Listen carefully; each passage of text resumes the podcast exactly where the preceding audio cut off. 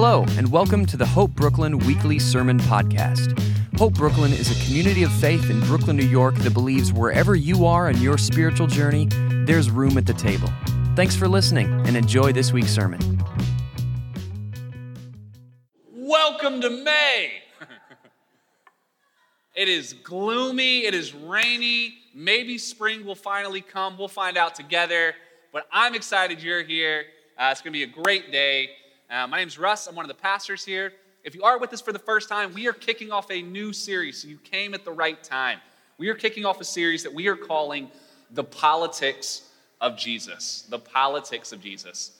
Uh, if you've been rolling with us in 2019, you notice that we have been focusing on Jesus. We've been focusing this year on this guy. Hopefully, churches are always focusing on him, uh, but we've been sort of looking at more concrete examples. So, uh, we started with the way of Jesus, where we looked at the spiritual practices that Jesus engaged in that connected him with God.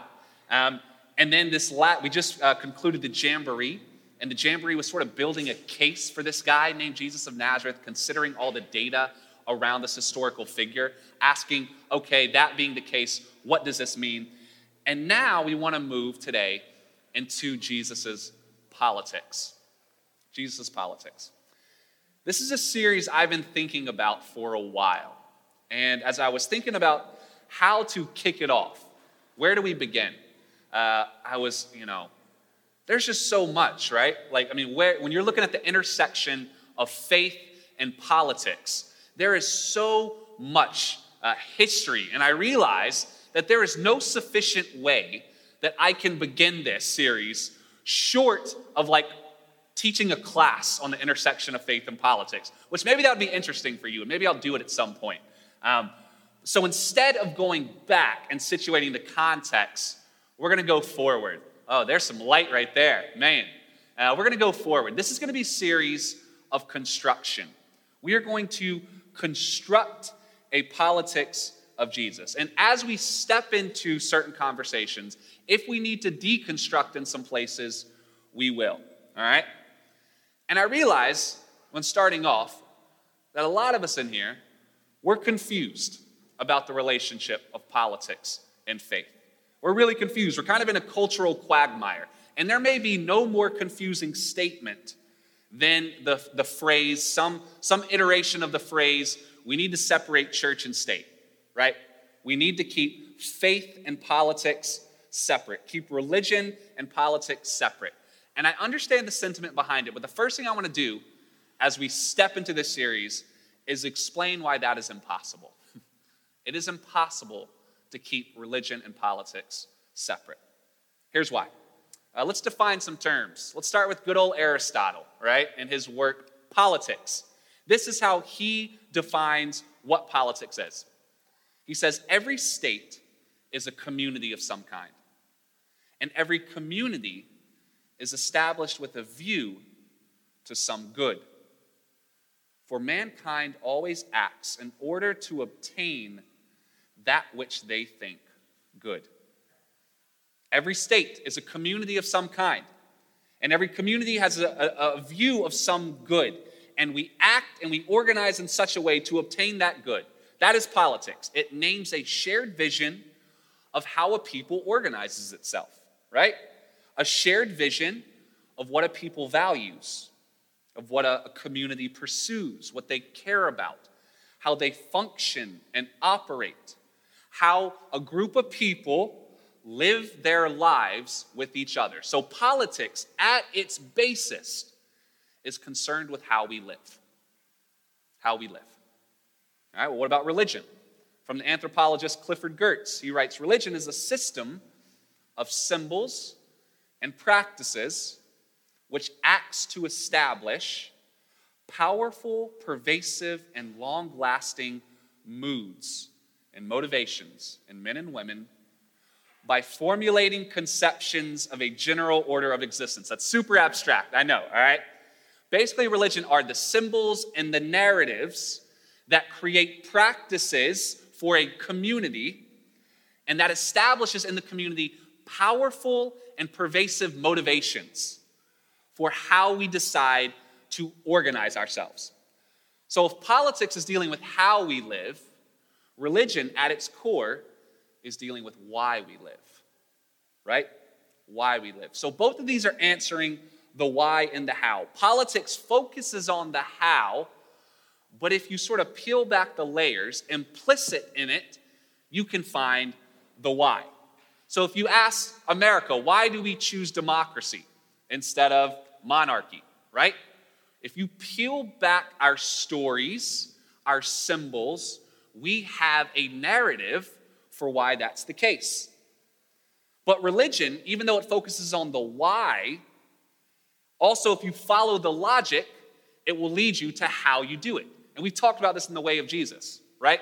We talked about uh, Jesus, he gives us the story of Jesus and his grace for us is a beautiful story. And it's why God loves us. But then that should transform us to live a certain way. Well, then, how should we do this? And I want to start this way to make the point that politics and religion are two sides of the same coin. They're two sides of the same coin. They're both dealing with why we organize ourselves a certain way and then how we do it.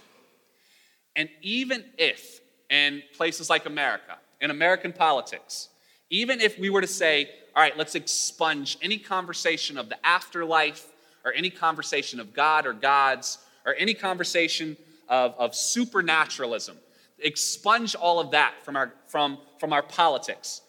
What we still fail to realize is that our narratives, we are still a religious nation.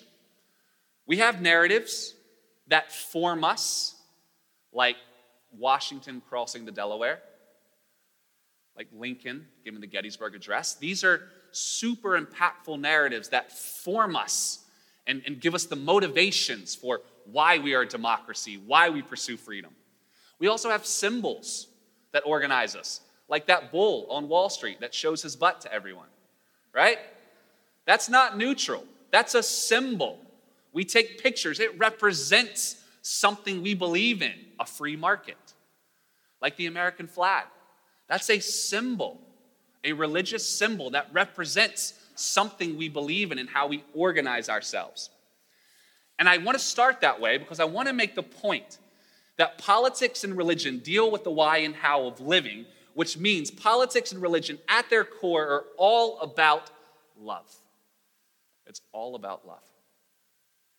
Because love names those people or things or narratives or symbols that you're willing to sacrifice your one life for. We're all religious in some way. We're all political in some way. You might not think of yourself as political, you might not think of yourself as religious. You're both of those things. You have a reason, a why for your life, and you have a how for your life. You have a religion and a politics.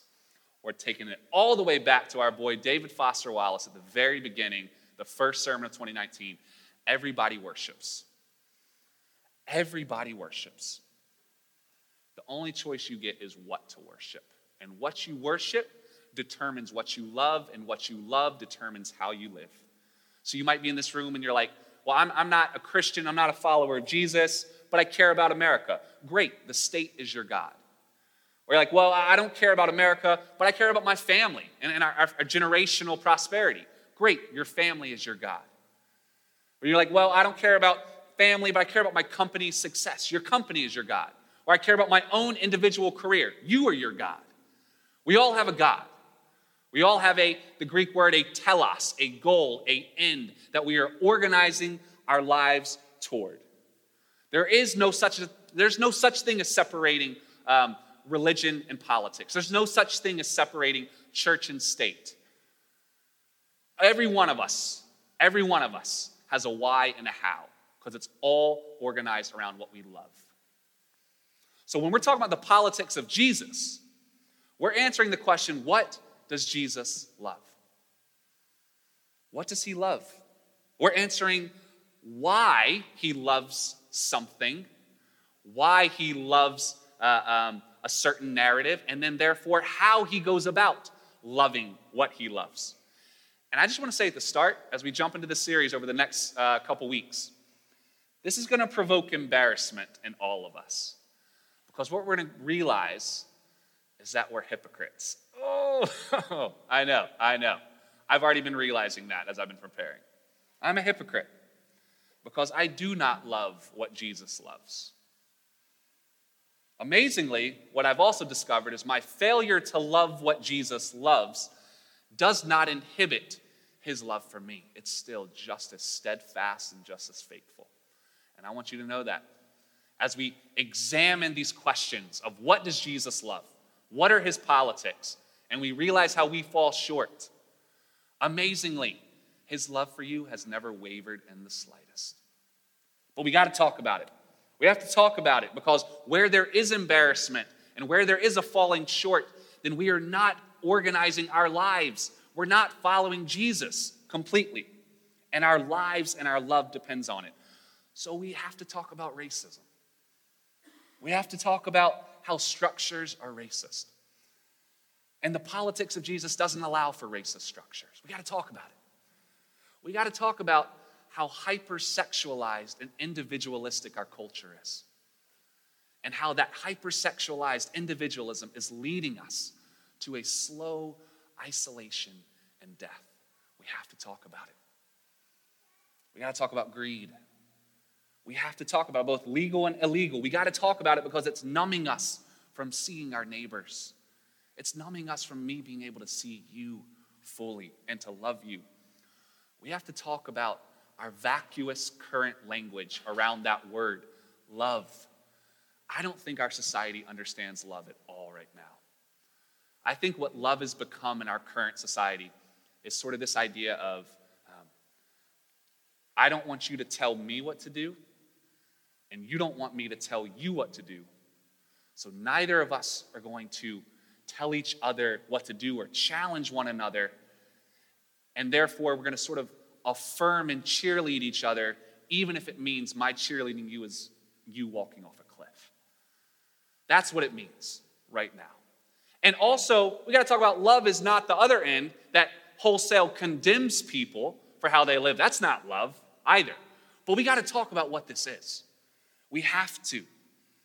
We have to. Our following Jesus, or at least our seeing and understanding who this Jesus is and what his politics is, it depends on it. And something I realized from the outset as I considered politics, and specifically the politics of our country, of America, and the politics of Jesus from the start. Our country has a politics of results. A politics of results. We tell you what's expected, and then we try to get there. But the politics of Jesus is a politics of relationships, which means it starts slow and it's transformative work with God, with others, with systems and structures. Politics of results is a politics of the law. Here are the Ten Commandments, you follow them. Give us the results. Politics of Jesus is about transforming you into a different type of person, transforming me into a different type of person. And so today, what I want to do is set the context for this conversation. As we begin to construct what Jesus' politics are, what he loves, and how he lives, I want to set the context for this conversation so that as we go forward, it all makes sense, or at least we know the perspective we're having the conversation from. And so the title of today's message is From Jeroboam to Jubilee. From Jeroboam to Jubilee. I'm going to explain, if you don't know those words, I'm going to explain them both. All right. I probably should pray here, even though I know we're like 20 minutes in or something. This feels like a good place to pray. Will you join me in prayer?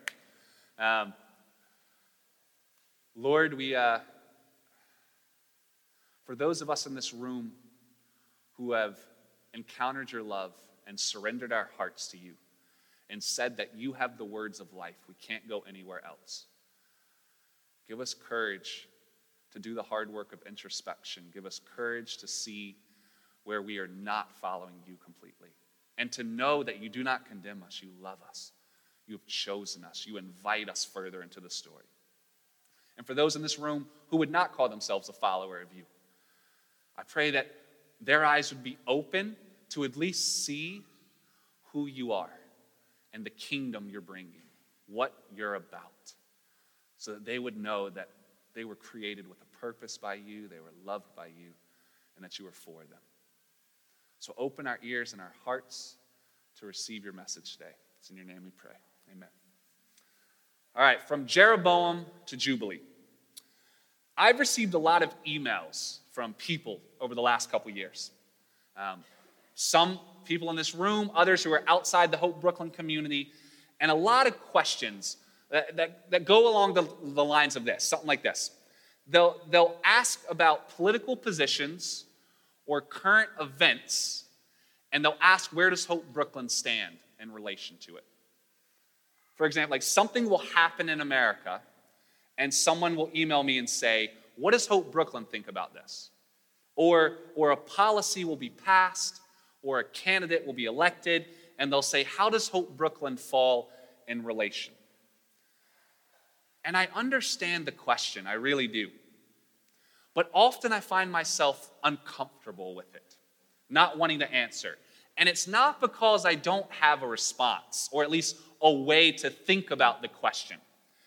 The reason I feel uncomfortable and I don't want to answer is because the perspective from which the question comes is wrong. And I want to talk today about why that's the case. I want to orient our view on politics and Jesus so we can faithfully step into conversations. And so we're going to start by reading a passage from 1 Kings, which deals with um, the people of Israel in the Old Testament and this guy named Jeroboam. You say Jeroboam? Jeroboam. Let's talk about Jeroboam. 1 Kings chapter 12, verses 25 through 33. We're going to have it on the screens or pull it up on your smartphones, your Bibles, whatever you got. Uh, it might sound, if you're unfamiliar with uh, uh, the Hebrew scriptures, it might sound super weird. Don't worry, I'm going to explain it. All right. So we read Then Jeroboam fortified Shechem in the hill country of Ephraim and lived there. From there he went out and built up Peniel. Jeroboam thought to himself, The kingdom will now likely revert to the house of David. If these people go up to offer sacrifices at the temple of the Lord in Jerusalem, they will again give their allegiance to their Lord, Rehoboam, king of Judah. They will kill me and return to King Rehoboam. After seeking advice, the king made two golden calves, and he said to the people, It is too much for you to go up to Jerusalem. Here are your gods, Israel, who brought you up out of Egypt. One he set up in Bethel, and the other in Dan. And this thing became a sin. The people came to worship the one at Bethel and went as far as Dan to worship the other. And Jeroboam built shrines on high places and appointed priests from all sorts of people, even though they were not Levites he instituted a festival on the 15th day of the eighth month, like the festival held in Judah. And he offered sacrifices on the altar. This he did in Bethel, sacrificing to the calves he had made. And at Bethel also he installed priests at the high places he had made. On the 15th day of the eighth month, a month of his own choosing, he offered sacrifices on the altar he had built at Bethel. So he instituted the festival for the Israelites and went up to the altar to make offerings. Y'all got that? Y'all got the sin of Jeroboam? We good? Yeah.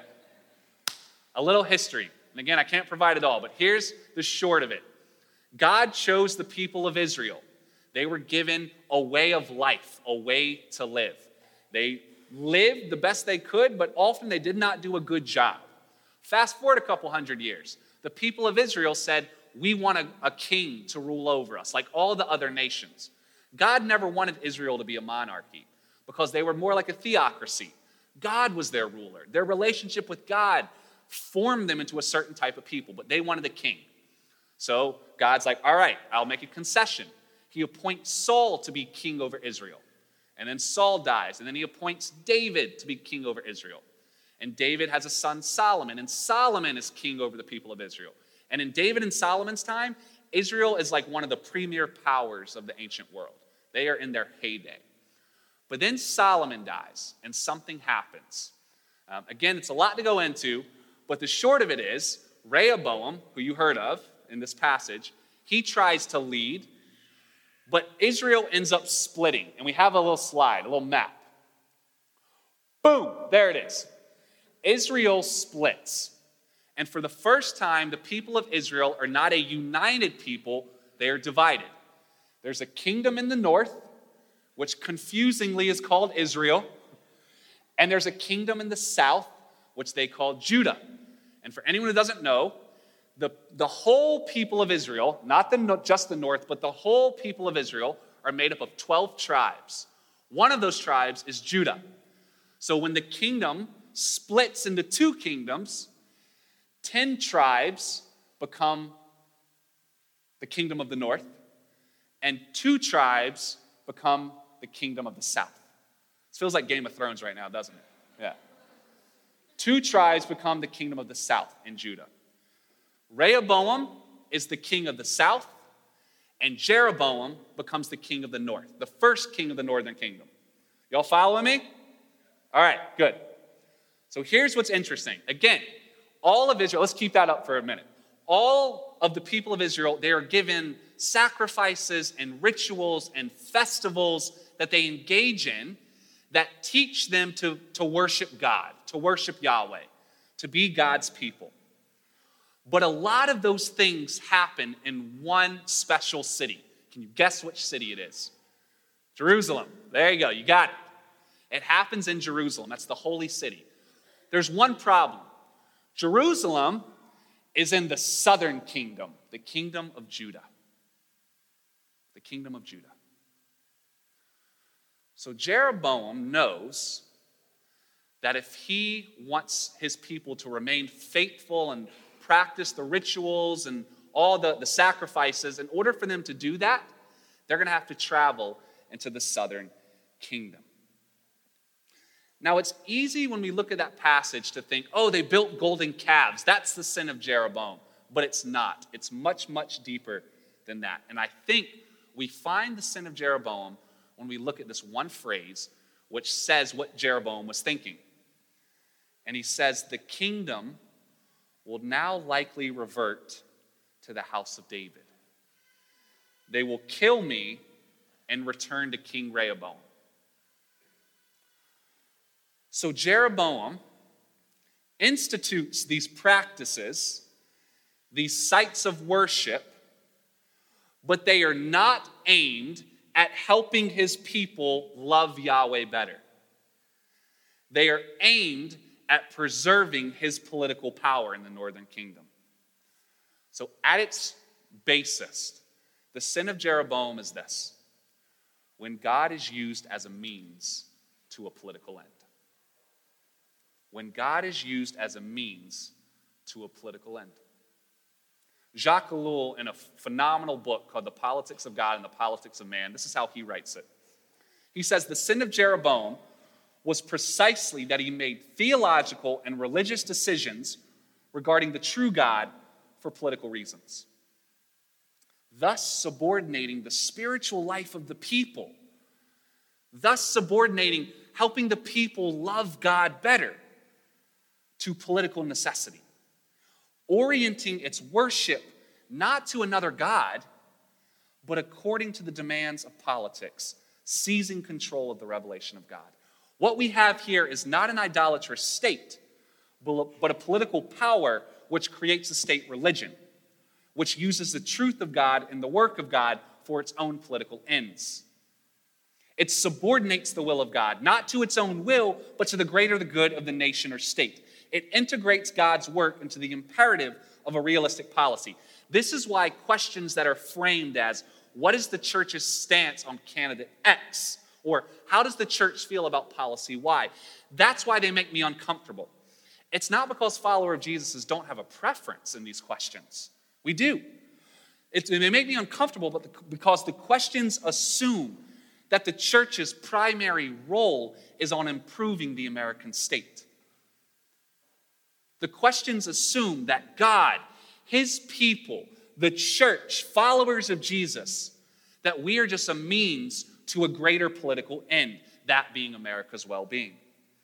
But if that is how the church is viewed, then we are nothing more than a voting bloc in American politics.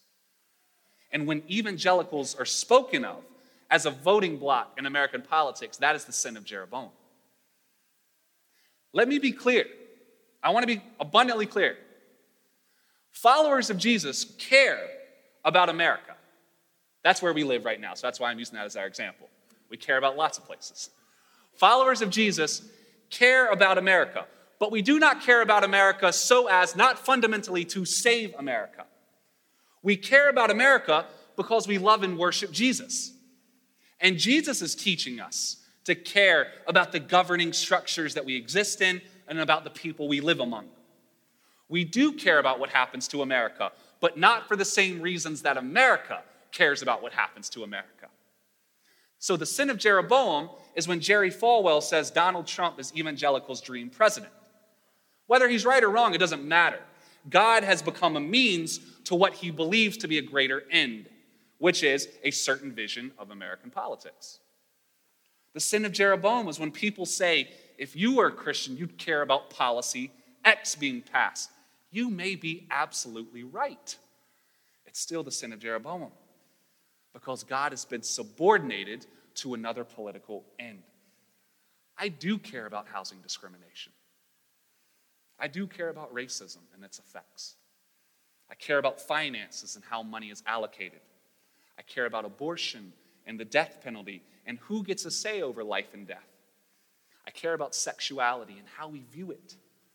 I care about crime and incarceration and how we view those who commit crimes. I care about immigration and how foreigners are treated.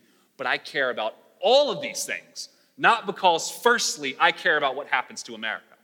I care about all of these things because I am a worshiper of Jesus and he cares about them. So I must care about them if I am going to see him better, going to worship him more truthfully, and be transformed into his image to help usher in the kingdom of God. That's why I care. If America is saved in the process, great, that's a wonderful byproduct. But that's not primarily why I care about these things. Which brings me to a word or a phrase that I've always been uncomfortable with, even though I use it sometimes, and even though we've used it before. Uh, and that's the phrase social justice. Social justice. We even at first, when we were trying to develop our justice ministry at Hope Brooklyn, we called it that. And then we dropped the social and went with just justice. But I think what made me so uncomfortable about that phrase is the qualifier, social. Why do we call it social justice? And I realized as I was studying and reading, and obviously Stanley Hauerwas helped me out with this, we call it social justice because social justice is set over and against private justice. It separates how we live in public from how we live in private. As if there's a distinction between how we treat the immigrant and how we treat our spouse. There's not in God's eyes. As if there's a distinction between how corporate money is spent and how you spend your money. There's not in God's eyes. I don't like that phrase, social justice, because that is premised on the project of liberalism in the West, which is this. You want to know what the project of the West is? We want to create a just society without creating just people. We want to create a moral society, a moral public forum without creating moral people. Do whatever you want in private. And it cannot be, it cannot be. That public private dichotomy is completely non existent to God. You can't be one way in private and another way in public. There is no social justice, there's just justice. And that's private and that manifests itself in the public realm as well. It's just justice. I'm tired of America setting the conversation, the terms of our conversations. I'm tired of being viewed as a voting bloc in American politics. We are doing so much more than that. And if you think that all we're doing here is preparing us to be better citizens of an American kingdom, you're mistaken. And I failed you. That's not what we're doing. We are doing so much more. America will not outlast the church, the church will outlast America. America will only last insofar as citizens of America come to see themselves not as Americans, but as worshipers of Jesus. And I just want to be clear here I am so grateful for what this country aspires to be. I really am. I realize, though, they've had mixed motives, as every um, nation state has had mixed motives, that they have aspired to something that they believed in. And I'm grateful that I get to talk like this on a Sunday morning. But I want to be clear that my primary allegiance is to Jesus and to the kingdom he's establishing. And I work to that end. So if the sin of Jeroboam is making God a means to another political end, well, what is the right way for us to view politics? How do we view justice? How does Jesus view his politics? How does Jesus view justice? What he loves? What does Jesus love? What is he about? And I want to read a passage from Luke chapter 4. And in Luke's account of Jesus' life, this is the first thing Jesus does that kicks off his ministry. So he talks about his birth in chapter 1 and 2, and then he's baptized by John the Baptist, and he's tempted by in the desert, and then Jesus comes back and he's ready to begin his ministry. He's ready to start healing and teaching and, and doing all that stuff that he does that which makes him so loved and so feared. And this is how he kicks it off, all right? Luke chapter 4. He went to Nazareth, we read, where he had been brought up.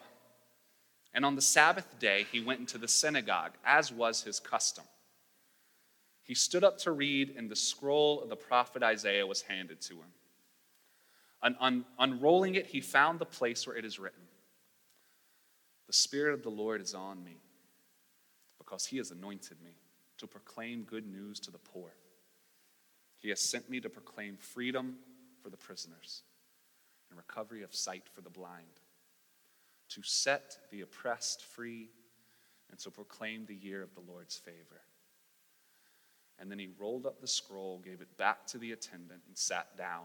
The eyes of everyone in the synagogue were fastened on him, and he began by saying to them, Today this scripture is fulfilled in your hearing. Uh, in the ancient world, that would be a total mic drop moment. Jesus just dropped the mic and he's like, let's go, let's go. Now, you may not know this, but that passage that Jesus quotes, Isaiah, deals with a concept in Israel's history called Jubilee, in the year of Jubilee. Jubilee is this at its simplest. Jubilee was a practice in ancient Israel where every 50th year, that is seven cycles of seven years, every 50th year on the Day of Atonement, and this is important.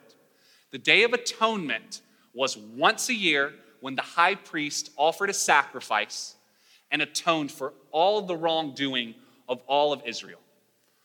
So, on a single moment, all of our spiritual debts, everything that we had done wrong, and everything we had accumulated over that last year, uh, in terms of what we owed God, ways that we had not lived um, in a way that loved God. It was all canceled in a single moment on the Day of Atonement.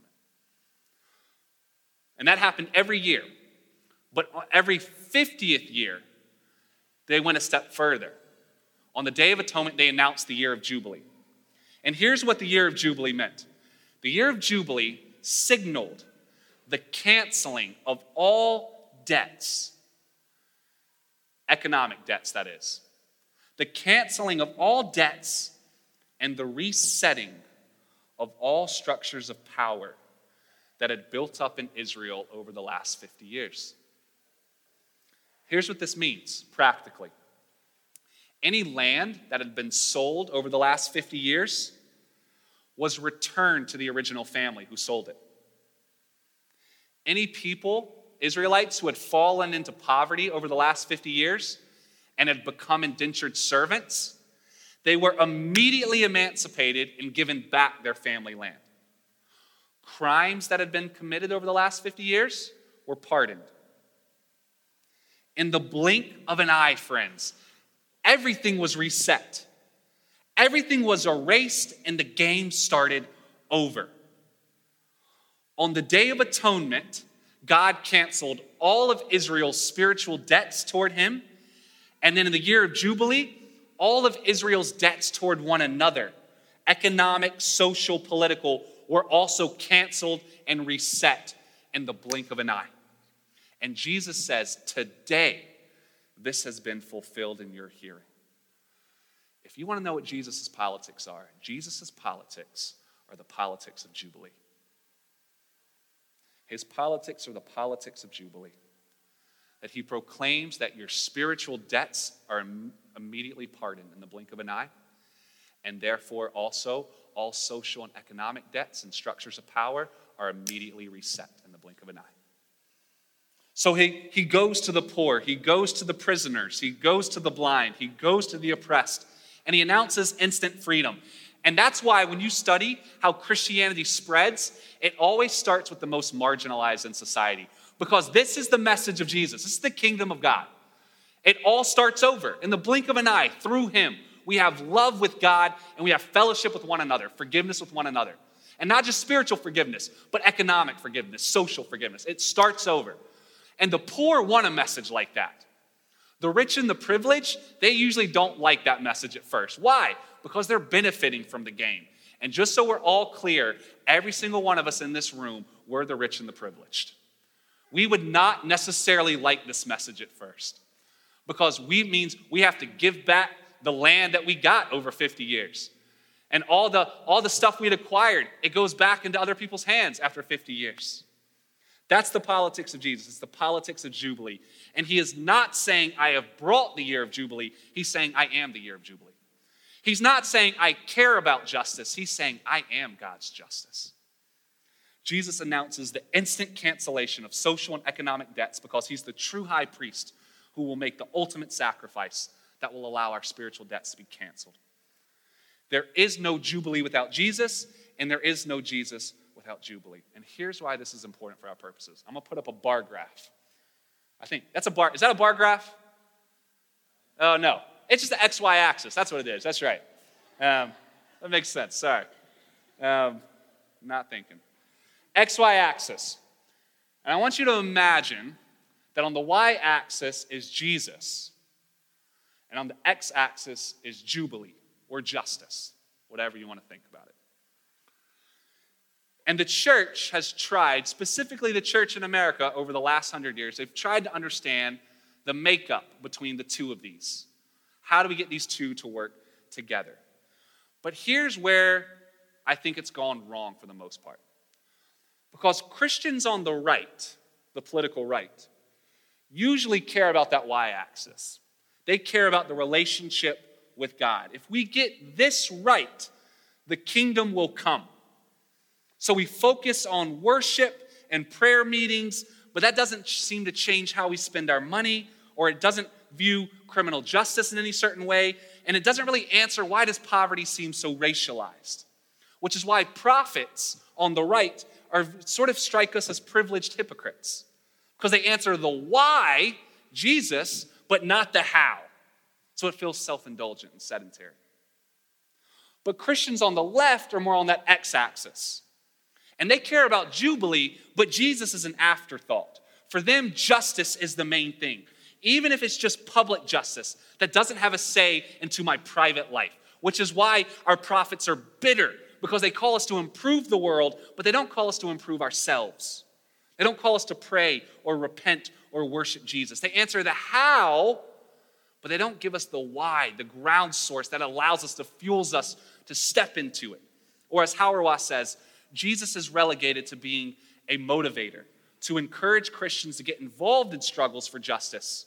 For what really matters is not Jesus, but justice. But the politics of Jesus are the politics of Jubilee. God enacts his new kingdom of Jubilee through Jesus. Our spiritual debts are canceled with God. The game is reset. Now we get to announce the subsequent economic and social canceling of debts, the resetting of structures of power. You want justice? It comes through Jesus. The love of Jesus is crucial for us to understand what a world completely made right looks like because it begins with that personal relationship with God. You want Jesus? You can't have him without justice because Jubilee is the kingdom that he announces. And today, this scripture has been fulfilled in your hearing. We've waited long enough. We got to have both up and to the right. That's what Jesus, it, Jesus is Jubilee, and the Jubilee comes through Jesus. That's what the politics of Jesus are all about. I want to invite the band back up. I want to end with this story.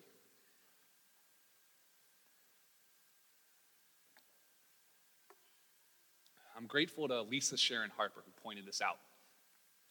Um, during the Second Great Awakening, if you're unfamiliar with the Second Great Awakening, it was a period in America's history in the 1800s where pastors, uh, uh, evangelists would travel America and they'd preach the gospel, and many people became followers of Jesus. And one of those, those preachers was a guy named Charles Finney. And Charles Finney invented something called the altar call. Anyone know what an altar call is?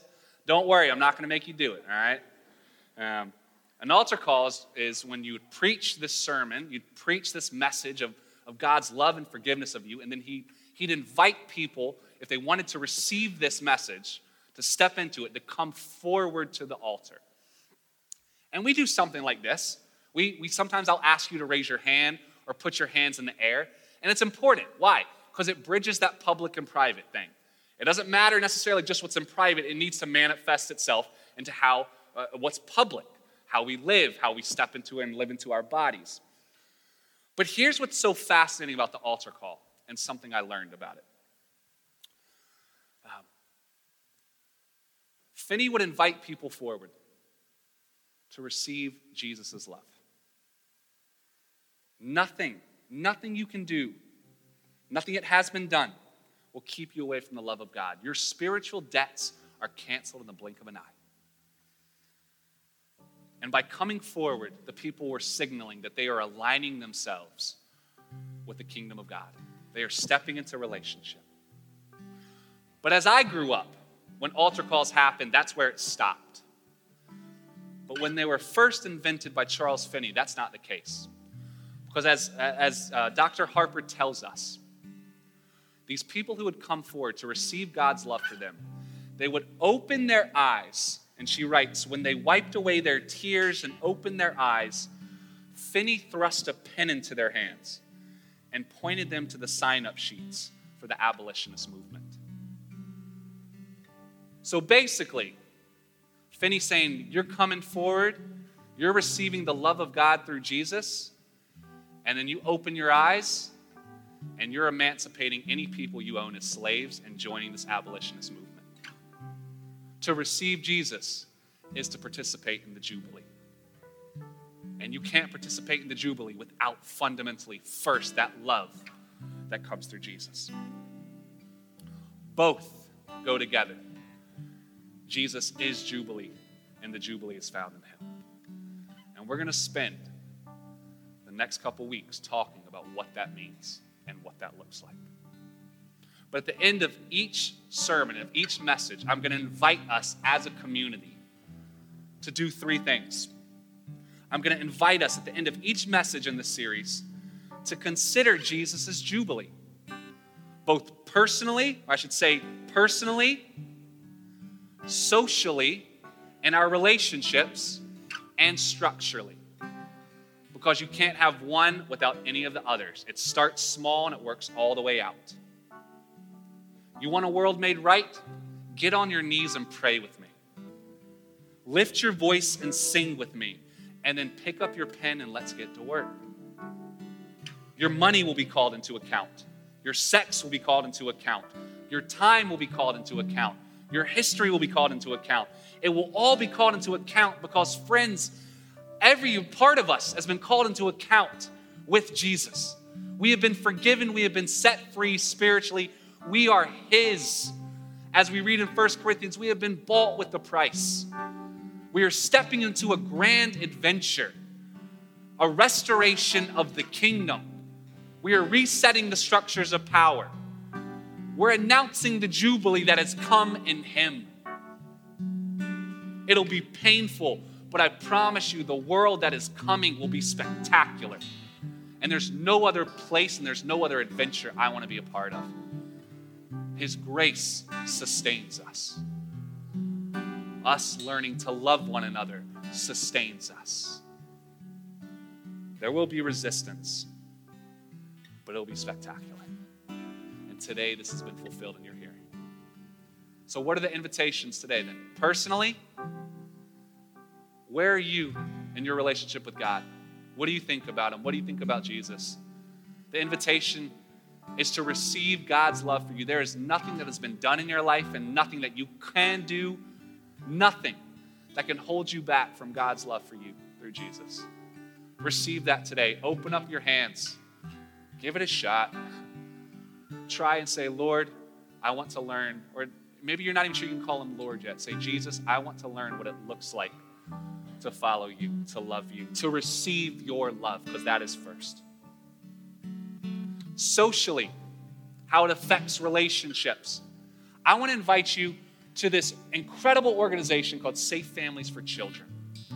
And they're a wonderful organization. At the short, uh, the, the basis, what they do, they're kind of like internet dating. You know, that's what it is. They connect us, they connect people with friends in Brooklyn who are experiencing some level of crisis. And who of us doesn't have crisis in our lives? Who of us?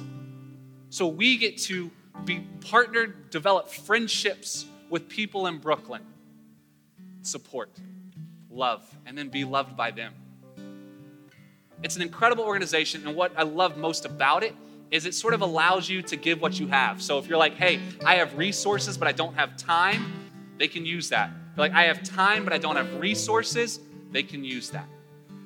And this is something that our justice team is really wanting to focus on this year. Right now, we have 18 people part of Hope Brooklyn who are, who are part of Safe Families for Children. We want that to be 50 by the end of this series.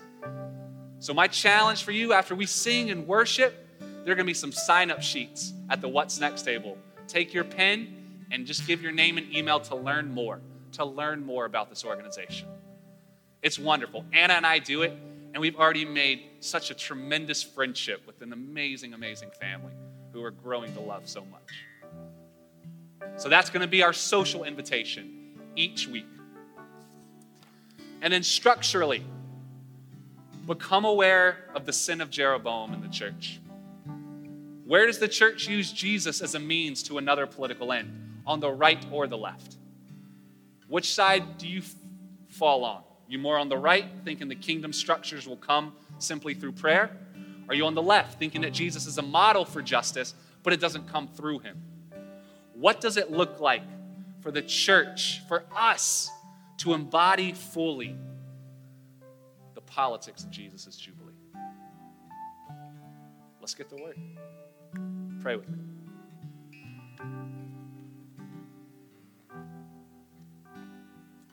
Lord, we know, God, I know that the essence of your story, the energy that pulses through everything, is love and love is strong.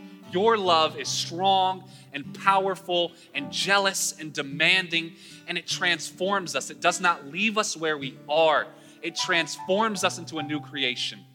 And there are parts of us that, that need to, to go, there are parts of us that need to, um, to stop hiding and to allow you to love us. And we know that out of that first love, receiving your love, we are empowered to love others. But I confess, Lord, that often we have forgotten the fullness of your kingdom. We've forgotten, Jesus, that your ministry, your politics is of jubilee. So it's not just spiritual debts that are canceled, it's economic, it's social, it's political. Structures of power are reset. We challenge any structure that allows for some to live in plenty and others to barely get by. We challenge that.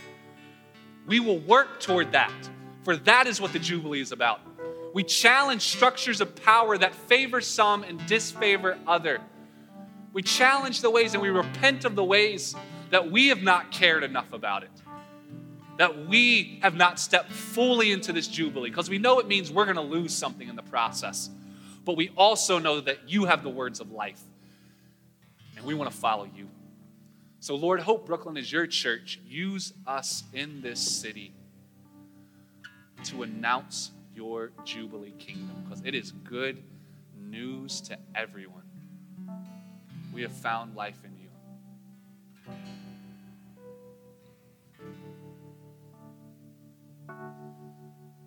We love you, Lord. Teach us to love you better and to receive your love. Amen.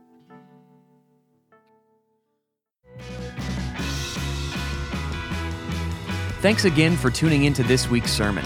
To find out more about the mission and ministry of Hope Brooklyn, details about Sunday worship and brunch, to subscribe to our other podcasts, and lots more, visit us online at www.hopebrooklyn.org.